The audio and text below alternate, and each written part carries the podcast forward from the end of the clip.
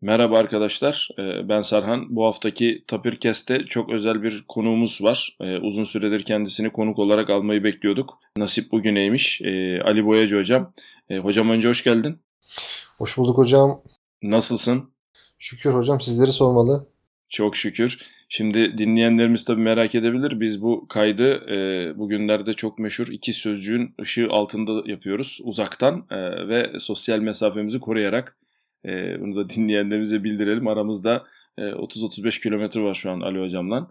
O kendi evinde, ben de kendi evimde bu kaydı alıyoruz. Koronavirüs dünyayı sarmış durumda. Ülkemizde de maalesef e, sıkıntılı bir süreçten geçiyoruz. Bu Tapirkest içerisinde e, bilimsel camiada bu kadar sıkıntıya rağmen yaşanan bazı güzel gelişmeler var. Onlardan da bahsedelim istiyorum. Senin de e, desteğinle ve yardımınla. Ee, ama daha öncesinde ben dinleyicilerimize biraz da neden Ali Hoca'yı bu kadar uzun süredir yayına alamıyoruz diye e, bir sitemde bulunup e, doğrudan çok daha hızlı bir biçimde hayata katacağı kendisine ait bir de bir e, sosyal medya kanalı var, bir e, YouTube kanalı var. E, onun hakkında da bize biraz bize bir şeyler bahsetmesini isteyeceğim. Hocam niye uzun zamandır senden e, Tapirkest'te buluşamadık bize bir anlat müsaadenle. Hocam e, Bil 101 diye bir YouTube kanalı açtım. E, işin aslı bayağı da oldu belki bir 5-6 ay oldu. Ama henüz daha hazırlık aşamasındayken daha tam videoları yükleyemeden. Yok bir tane video var şimdi yalan olmasın. Ya bir tane evet var. Evet. yakında yakında e, gelecek diye bir tane video koydum. ne kadar izlendi? 8000 kere falan izlenmiştir o çünkü. Bay bay her açtığında o çıkıyor. Olabilir bilmiyorum. Ya şimdi şöyle e, bu bu e, kanal fikri ilk olarak bana şurada geldi. Bir gün ders anlatırken öğrencilerden birinin YouTube'da başka birinin aynı konuyu anlattığını izlediğini gördüm. Ee, illa dedim bir şey izleyecekseniz bari beni izleyin diye orada dersleri çekip koymayı e, düşünmüştüm. Öyle başladık. Fakat e, gel gör ki şu anda herkes e, aynı şeyi yapmaya başladı. Bütün herkes uzaktan eğitime e, dönmeye başladı. Bilemiyorum bakalım ben de bir notlarımı toparlarsam e, hızlı bir şekilde oraya ders notlarını anlattığım şekilde videoları yüklemeyi hedefliyorum bakalım. E, vakit bulabildikçe bunları inşallah önümüzdeki günlerde yapacağım. Merakla bekliyoruz. Ayrıca dinleyenlerimize şunu da tabii söylemek istiyorum. E, her ne kadar hoca e, az önce Bil 101'i biraz bilgisayar bilimleri ağırlıklı e, oluşturduğunu söylese de uzun süredir e, üzerinde konuşuyoruz. E, aslında daha çok e, bizim ilgi alanlarımıza giren e, hocanın da bu bilgisayar yetenekleriyle bu araçları, gereçleri iyi kullanması vesilesiyle insanlara güzelce aktarabileceği bir aslında daha bir toparlayıcı bir mecradan bahsediyoruz. Ama tabii şu anki galiba e, gidişat biraz daha e, ders ağırlıklı gibi gözüküyor bilmiyorum. Doğru mu anlıyorum hocam?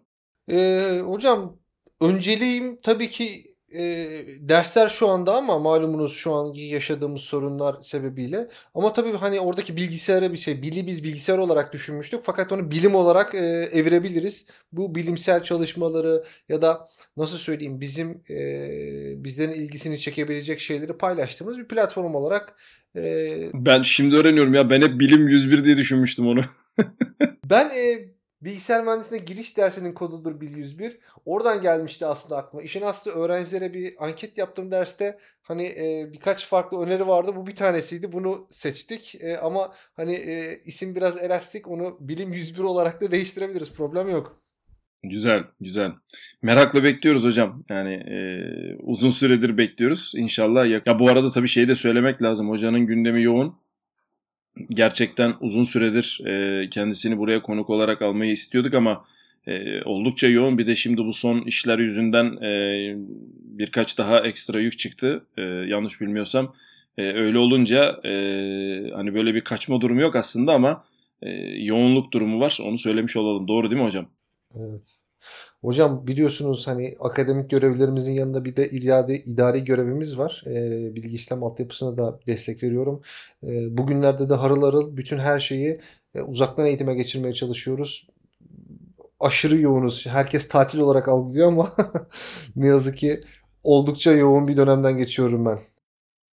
Maalesef. İnşallah e, en kısa zamanda e, bu yoğunluğun da biraz daha regüle olur. Zaten bir anladığım kadarıyla e, bir, bir hafta böyle bir sistem oturana kadar yine sıkıntılar sürer ama inşallah ondan sonra oturur ve İnşallah. e, daha daha düzenli hale gelir. Hocam tekrar hoş geldin. Bu arada yine bunu da söylemekte e, fayda görüyorum. Bu işler olmadan önce bu korona virüs işleri e, gündeme gelmeden önce e, hocanın ayrıca bir başka şapkası da var. Onu da buradan söyleyelim. Hocam aynı zamanda IEEE Türkiye e, mesleki gelişim ve eğitimsel etkinlikler koordinasyonunda görevli. E, kendisine yeni görevinde bu vesileyle e, tekrar başarılar diliyorum. Çok teşekkürler hocam. İnşallah güzel şeyler yapacağız önümüzdeki dönemlerde. İnşallah. Hocam şimdi bu kadar koronavirüs e, ve işte pandemi diye bahsettik ama bilimsel camiada da baya güzel gelişmeler olmuyor değil. Müsaade edersen onlardan yavaş yavaş şöyle birkaç haber derledim ben. E, bu haberlerin üzerinden beraber geçelim. Ama sonda da şöyle ufak bir korona gündemi de oluşturduk. Korona hakkındaki bilimsel gelişmeler nelerdir?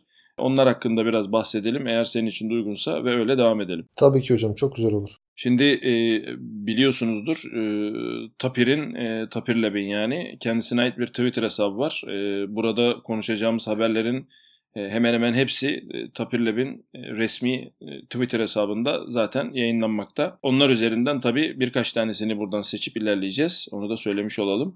Şimdi geçtiğimiz hafta aslında biraz oradan başlayalım. Ee, bizler için çok önemli, bizim çalıştığımız alanlar için çok önemli, bütün bilim camiası için çok önemli ee, bir bilim adamının doğum günüydü. 23 Mart. Ee, tam adı e, Simon Pierre de Marquis Laplace. Aslında tam olarak virgül koydukları için biz şöyle okuyoruz. Pierre Simon Marquis de Laplace. Onlar tabii değişik okuyorlar. Laplace yani kısaca. Tabii ilginç bir durum da oluştu. E, Laplace'ın adı bilenler bilir. E, Eyfel Kulesi'nin e, birinci katında adı yazan büyük bilim adamları arasındadır. Ancak şimdi Eyfel'in olduğu yer korona yüzünden bomboş. Haberlerde gösteriyorlar. Doğum gününü coşkuyla anmak yerine maalesef geçiştirmek durumunda kaldık. 23 Mart'la başlayan haftanın içerisinde birkaç tane tema gördüm. Bunların da e, şu başlıklar altında aslında toplayabiliriz. Eğer senin için de uygunsa o başlıklardan gidelim.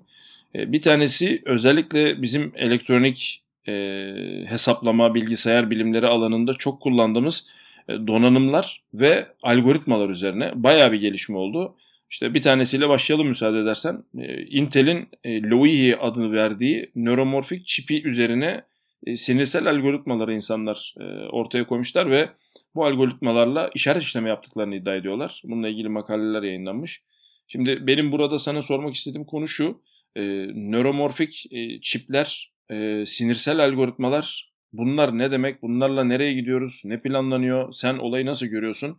E, merak eden e, dinleyicilerimiz tabii e, Twitter hesabından makaleye ve ayrıntılara ulaşabilirler. Hocam hafızam beni yanıltmıyorsa bu ilk yapılan çalışma değil. Daha önce IBM buna benzer bir çalışma yapmıştı. E, bu bizim yani neural network sistemlerini çip düzeyine indirip bunları sistemsel olarak çalıştırabilen sistemler ortaya koymuşlardı. E, tabii bu bize e, direkt yapay zekanın önümüzdeki zaten dönemlerde çok hızlı gelişeceğinin birer göstergesi.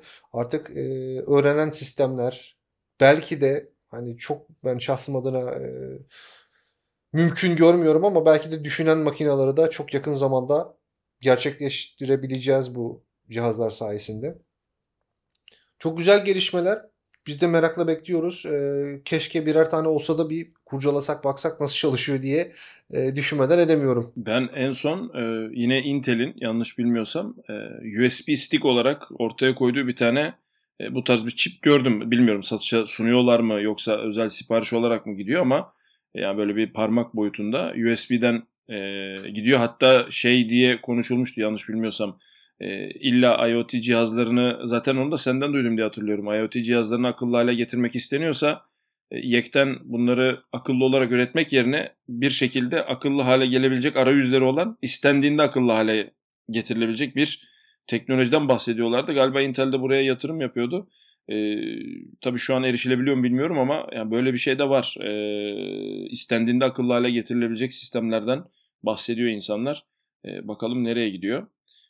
Ben yine bu konuyla alakalı bir gelişmeden daha bahsetmek istiyorum. O konuda da senin görüşlerini merak ediyorum.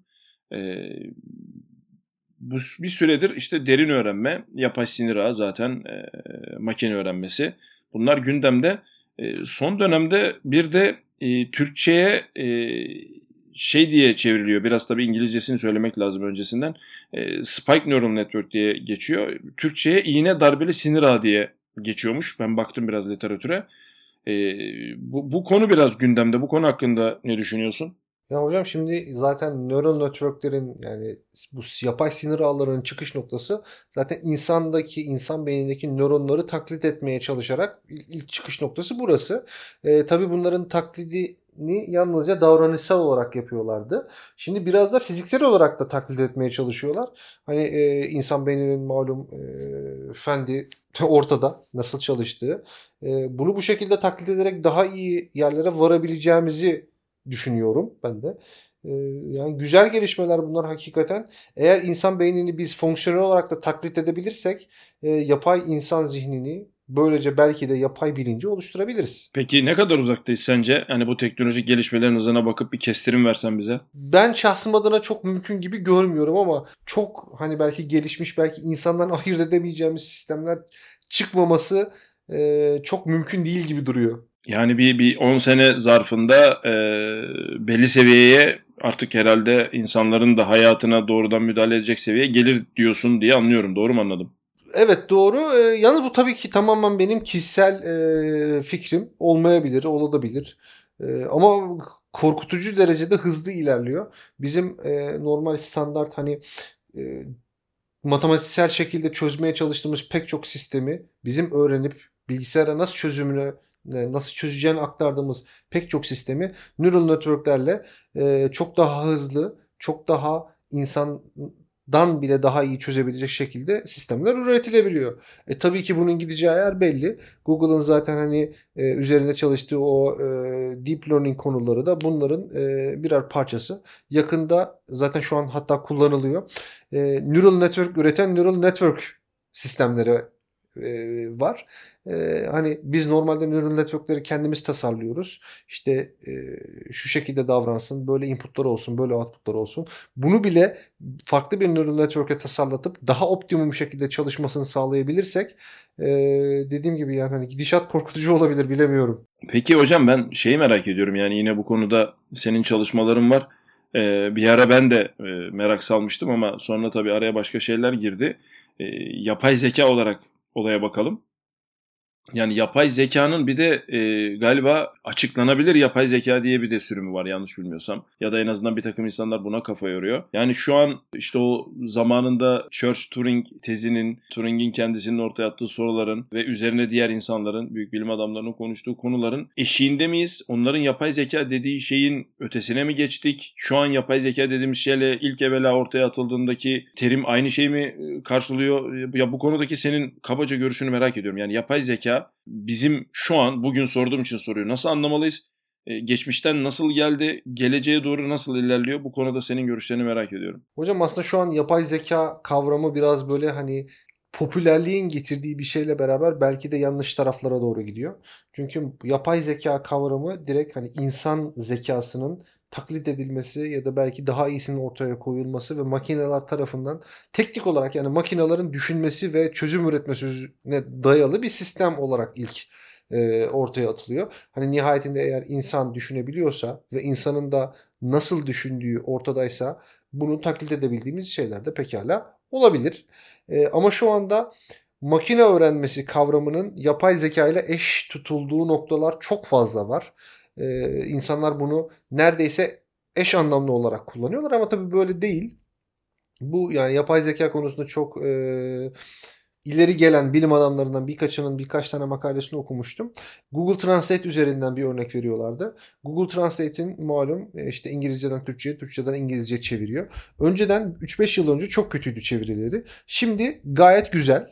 Ama şu haliyle bile standart bir insanın çevirebileceğinden çok daha kötü. Hatta korkunç veri işleyerek bu hani seviyeye geldi değil mi? Hani kötü dediğimiz yani. Evet, evet, evet, evet, evet. Ya şu kötü derken hani makinanın ya da şöyle söyleyeyim bir insan zekasının dahil olmadığı bir çeviri olduğunu okuduğunuz anda anlıyorsunuz. Yani nihayetinde Turing'in de söylediği şey bu değil miydi test ya Turing testini e, tasarlarken ne demişti? İşte e, bir tane kapının altından haberleştiğimiz bir sistem.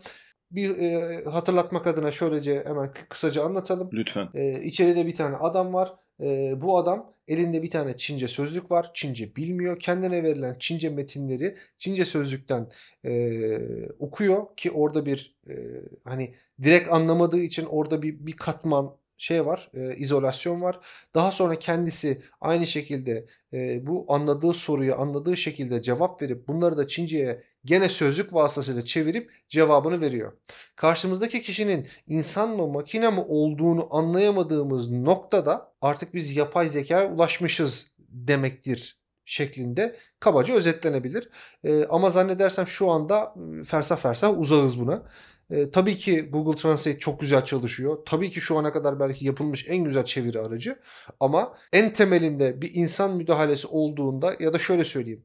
E, bizim öğrencilerimiz bazen yapıyor ne yazık ki bunu. İngilizce bir metni alıp işte e, çevirisini koyuyorlar. Size bunu ödev olarak getiriyorlar. Okuduğunuzda anında anlıyorsunuz. Kendisi saçmalasa bile ondan çok daha iyi e, şeyler çıkartıyor. Dolayısıyla e, hani Turing testini henüz bilgisayarlar geçemiyorlar.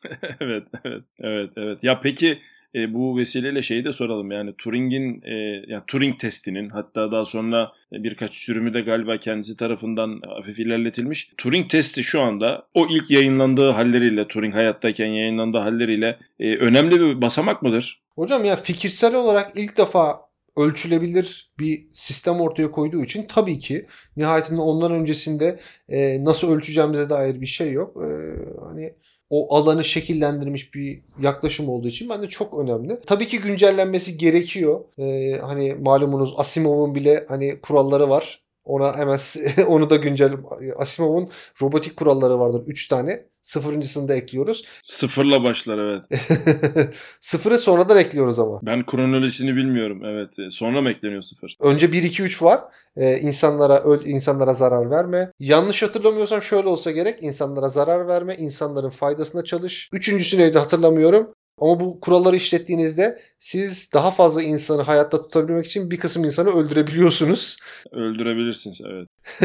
hani e, bunun önüne geçmek adına bir sıfırıncı kural üretiliyor. Asla insan öldürme evet. Evet e, hani belki bu bu minvalde hani yeni çıkan şeylerle beraber yapay zekanın da belki biraz tanımını hani ya da Turing testini biraz daha geliştirmekte fayda var. Şimdi aslında e, uzun süredir e, zaten seni Tapirkest'te özel bir bölüm üzerine almak istiyorduk biliyorsun.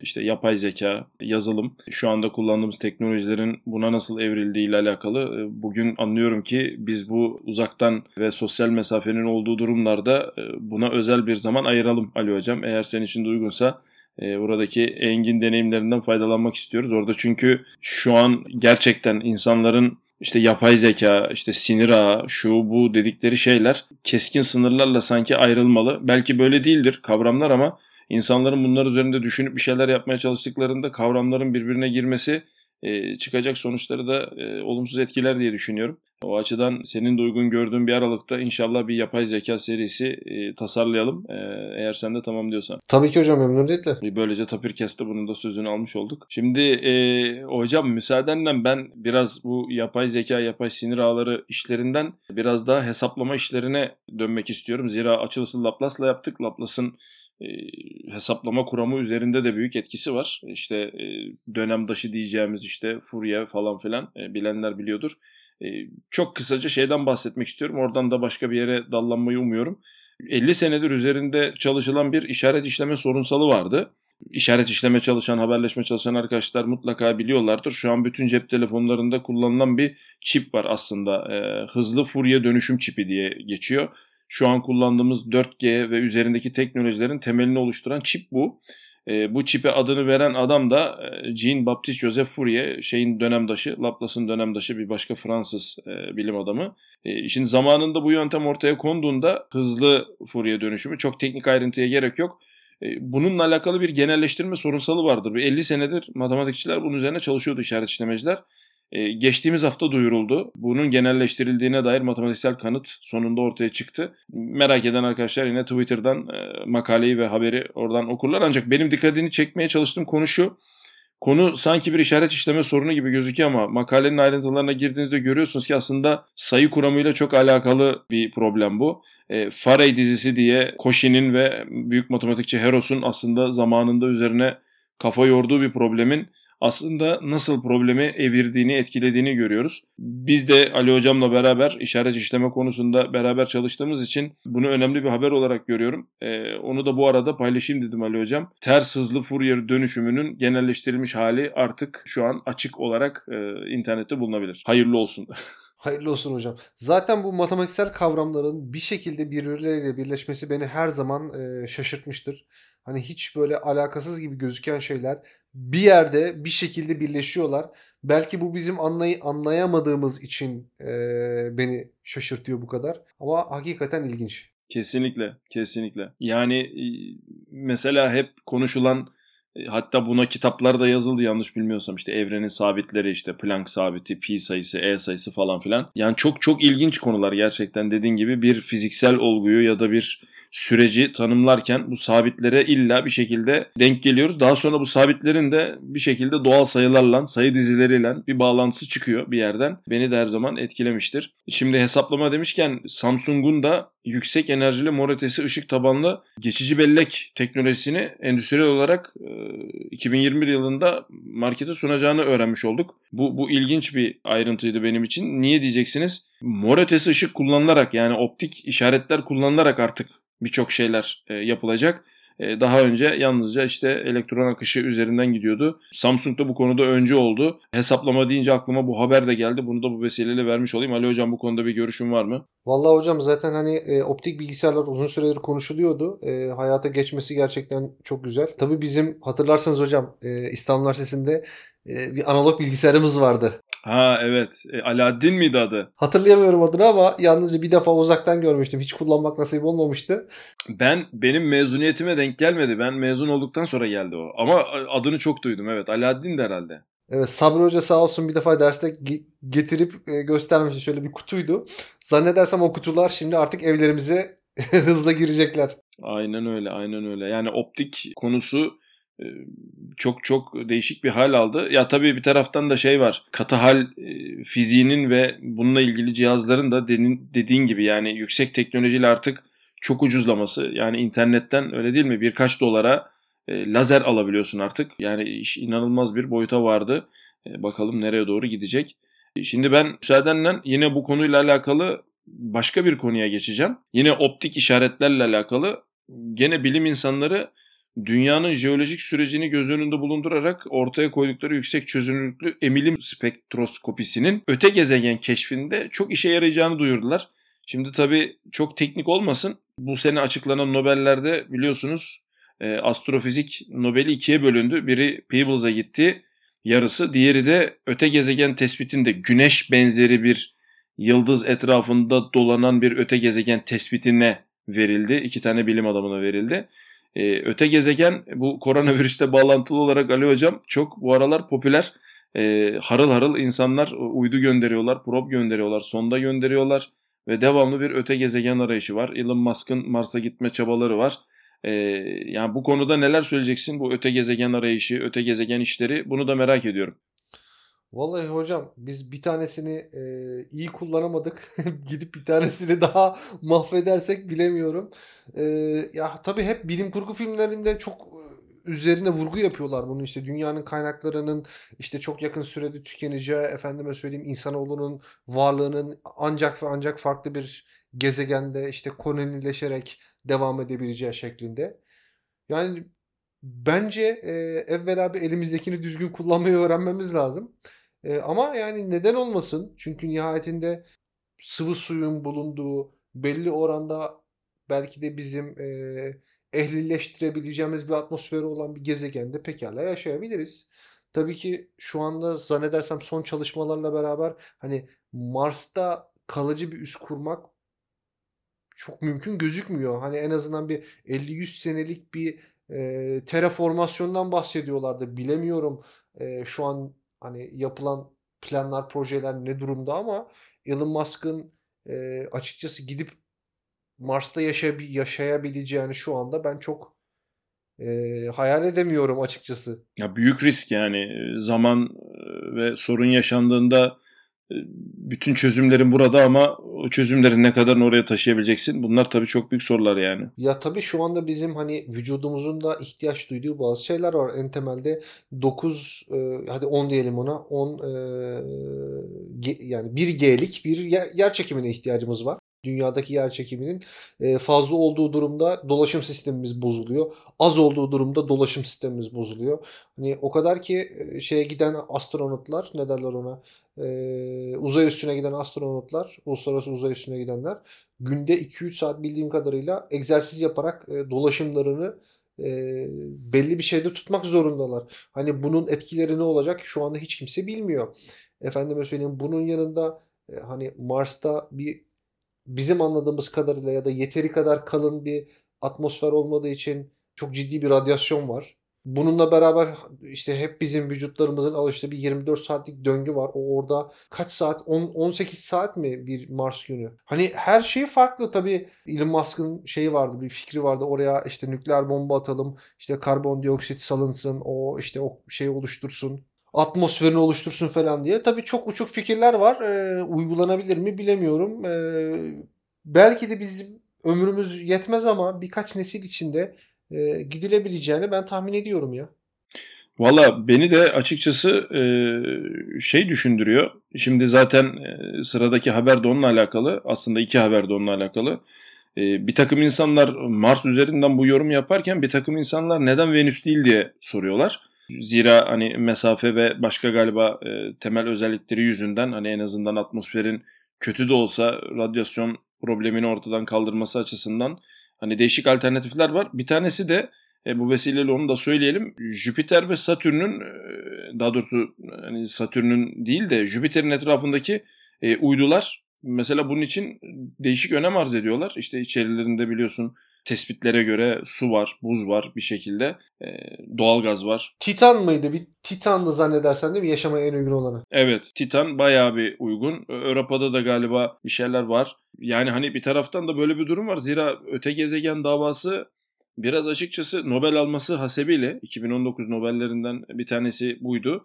Beni mesela açıkçası şaşırttı. Neden diyeceksin? Onunla ilgili de arkadaşlar daha önce konuk almışlardı beni. 2019'un değerlendirmesini yapmıştık onlarla. Bayağı şaşırmıştım. Zira yani bir öte gezegen keşfine Nobel vermek e, açıkçası biraz değişik bir durum. Zira e, Nobel'in temel kaygıları arasında e, işte insan hayatına e, hızlıca girmesi şu bu falan filan var. Yani relativite e, herkesin yanlış bildiği gibi bir Einstein'ın şeyi değil.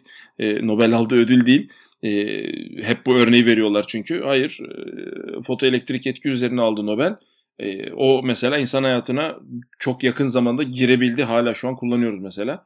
Ama hani öte gezegen için aynı şeyi bilmiyorum. Sen ne düşünüyorsun? Yani bu konuda bunu da bu vesileyle sormuş olayım. O zaman hemen bir komple teorisi atayım ortaya. Acaba koronavirüsünün e, etkilerini önden öngörüp de hani e, dünyadan kaçmayı hedefledikleri için mi böyle bir şey yaptılar? Tabii bu da mümkün. Zaten e, onunla alakalı da e, yine Tapir'in Twitter hesabından birkaç makale paylaşıldı. Bir kısım insanlar bunun bir biyoterör olduğunu, e, bunun açıkçası mühendislik çıktısı olduğunu iddia ediyorlar.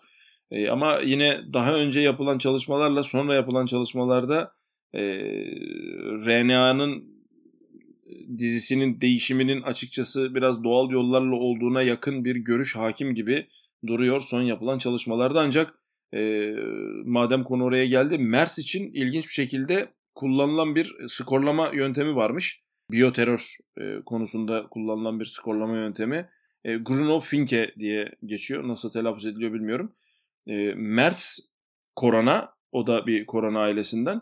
E, o, o mesela bir biyoterör olarak çıkmış bu testte.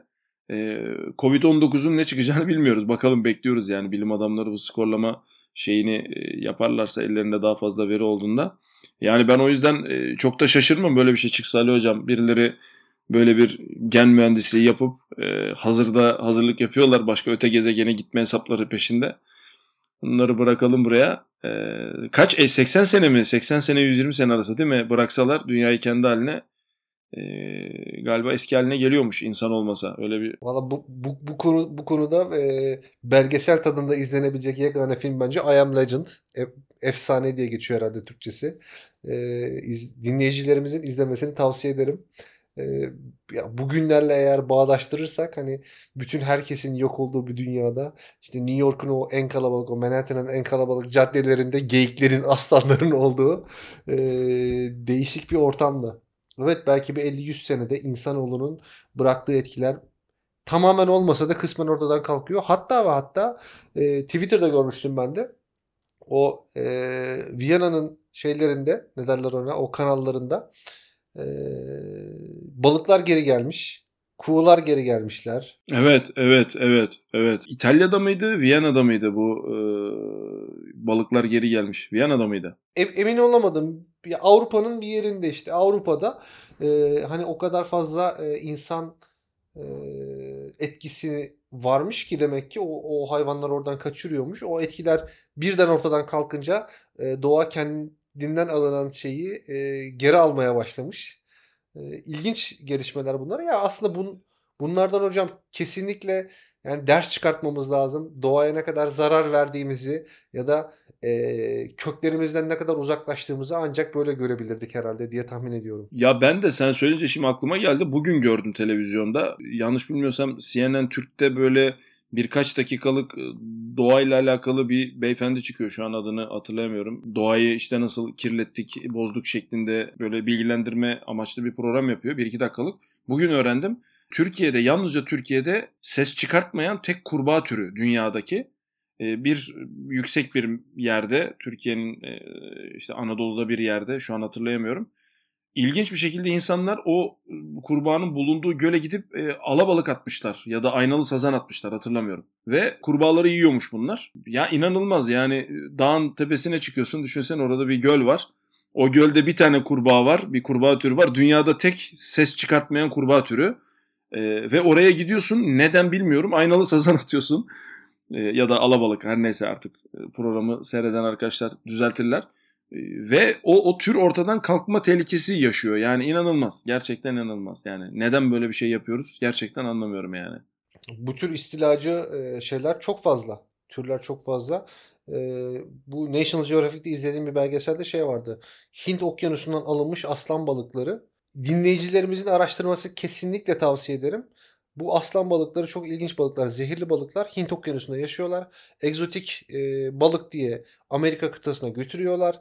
Genetik araştırmalar zannedersem 4 taneden bahsediyor. 4 tane aslan balığını birisi bakamayacağını düşünerek e, okyanusa okyanusa saldığını söylüyorlar. Şu anda bütün o oradaki resiflerin tamamını mahvet, mahvetmiş durumda. Çünkü e, piramitte değil mi yeri yok yani düşmanı yok ama o galiba her şeyi yiyen bir balık yanlış bilmiyorsam. Evet her şeyi yiyor ama işte zehirli olduğu için onu kimse yemiyor. Sorun orada. Şimdi e, bu gene konuyla bağlantılı bu hafta olan gelişmelerden e, bir tanesi de hocam e, gök taşlarından alınan örnekler. Bir hafta önce yine e, Twitter hesabında e, Tapir şeyi paylaşmıştı. Hayabusa 2'nin e, örnekleri e, dünyaya gelmiş.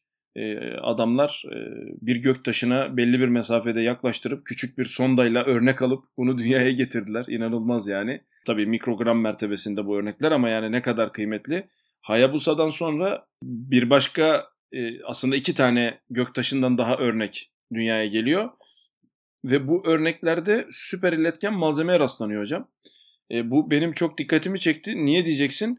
E, makalenin sonunda şu ifade var. Hani tamam süper iletken malzeme olabilir. Bize ne gibi? Uzaydaki süper iletkenlik yani uzay ortamlarındaki süper iletkenlik gezegen oluşumu, manyetizma ve parçacık transferinin nasıl olduğuna dair e, çok önemli bilgiler veriyormuş. Yani biz o süper iletken malzemeyi aslında takip ederek güneş sistemi hakkında, e, evren hakkında, parçacıklar hakkında çok çok önemli bilgiler elde, edebil- elde edebiliyormuşuz. Benim açıkçası çok dikkatimi çekmişti bu haber. E, Tapir Lab'in Twitter hesabında bunu da arkadaşlar e, bulabilir.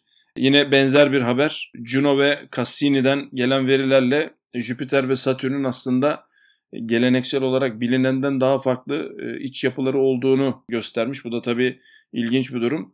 Tabi problem şeye de evriliyor. Acaba Uranüs ve Neptün ne durumda? Adamların hemen ilk sorduğu soru bu. Hemen onunla alakalı bir uzay programı ortaya konmuş. Ya çok çok inanılmaz ya. Yani e, ne kadar hızlı yol alıyorlar gerçekten şaşırmamak elde değil ya. Hocam şimdi e, bu gelişmeler çok güzel de biz hala şu anda Plüton'un gezegen olup olmamasını tartışıyoruz aslında. Hani bir öyle gelişmeler var bir de böyle tartışmalar var. Çok garip değil mi? Evet en son Neil deGrasse Tyson'ın önderliğinde çıkartılmıştı. Olay çıkmıştı. Vay siz nasıl çıkartıyorsunuz işte Plüton adam değil mi gezegen değil mi diye ama tabii bu durum var. O ötesinde bir de asteroid kuşağındaki bazı nesnelerin e, daha önceki gezegen tanımına uyduğu tespit edildi.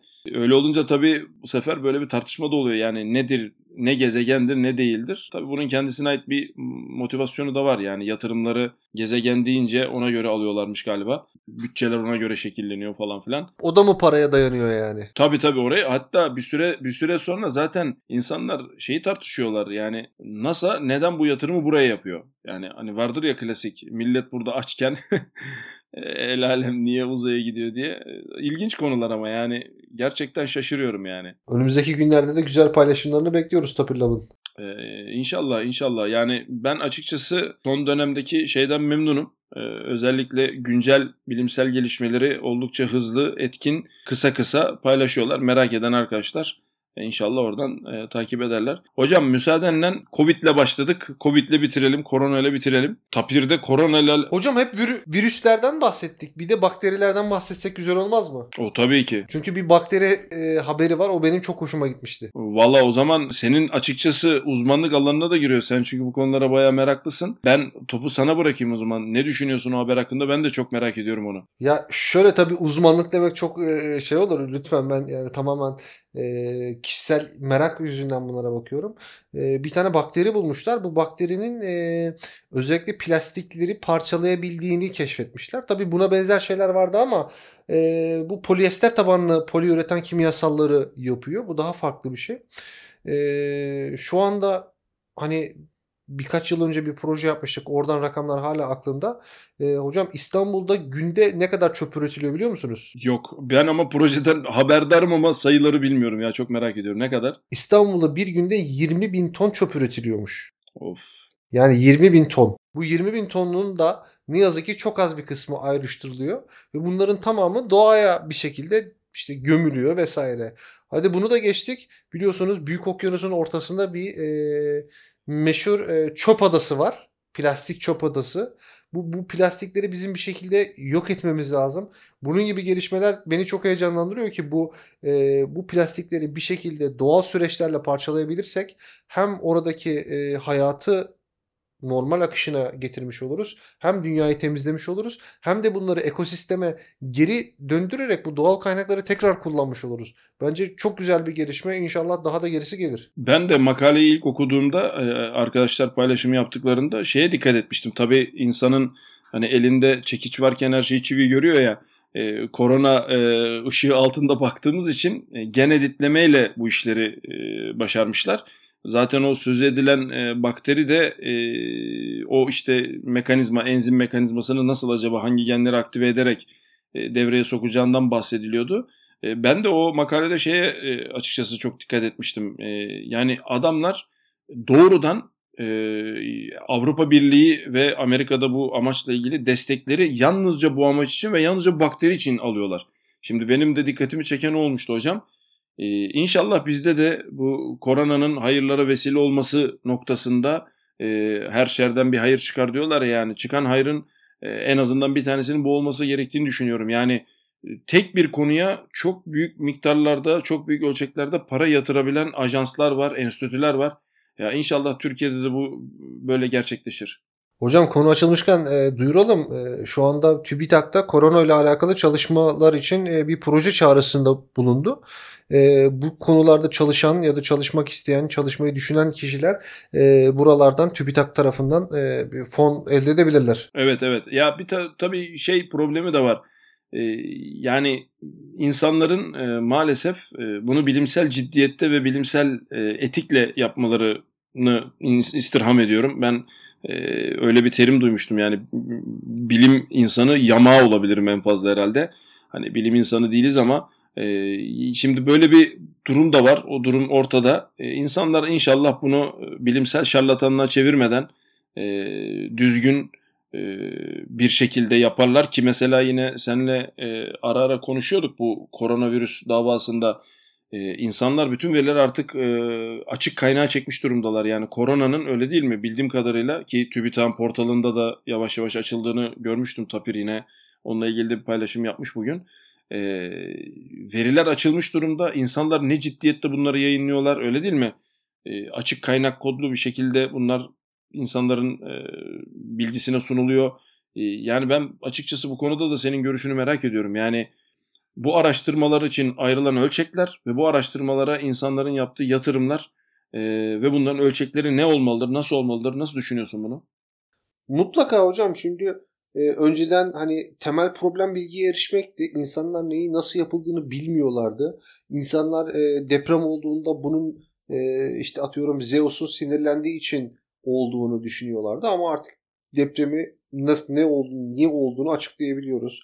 Efendime söyleyeyim bununla beraber işte herhangi bir doğa olayını anlayabiliyoruz. Bu doğa olaylarını önceden tahmin edebiliyoruz. Gezegenlerin konumlarını tahmin edebiliyoruz. Ee, yarın havanın nasıl olacağını tahmin edebiliyoruz. O kadar ciddi bir bilgi birikimi var ki karşımızda. Tek yapmamız gereken bu bilgileri doğru şekilde anlayıp, doğru şekilde kurgulayıp, doğru şekilde birleştirip farklı sonuçlar elde edebilmek. Bunu yaptığımız zaman hem kendimizi hem e, çevremizi hem ülkemizi hem de dünyaya katkıda katkıda bulunmuş olacağız. E, hocam e, çok teşekkür ediyorum. E, uzunca bir podcast kaydı oldu. Ben müsaadenle e, bir ufak e, toparlama yapayım. O sırada sen de e, varsa ekleyeceğin şeyler e, arada lütfen e, onları da ekle. E, bugün e, önce büyük matematikçi, fizikçi e, Hezarfen, Türkçe öyle çevriliyor. E, Simon Pierre e, Laplace'tan başladık. E, daha sonra hocamızın Bil 101 kanalında inşallah yapacağı e, girişimleri ve etkinlikleri de duyurmuş olduk bu vesileyle. E, daha sonra Tapir'in Twitter hesabında paylaştığı güncel haberler üzerinden e, 3-4 temada e, paylaştık. İşte bunlar içerisinde biyoloji, astrofizik, e, elektrik, elektronik ve yazılım konuları gündeme gelmişti. Orada atlamayalım.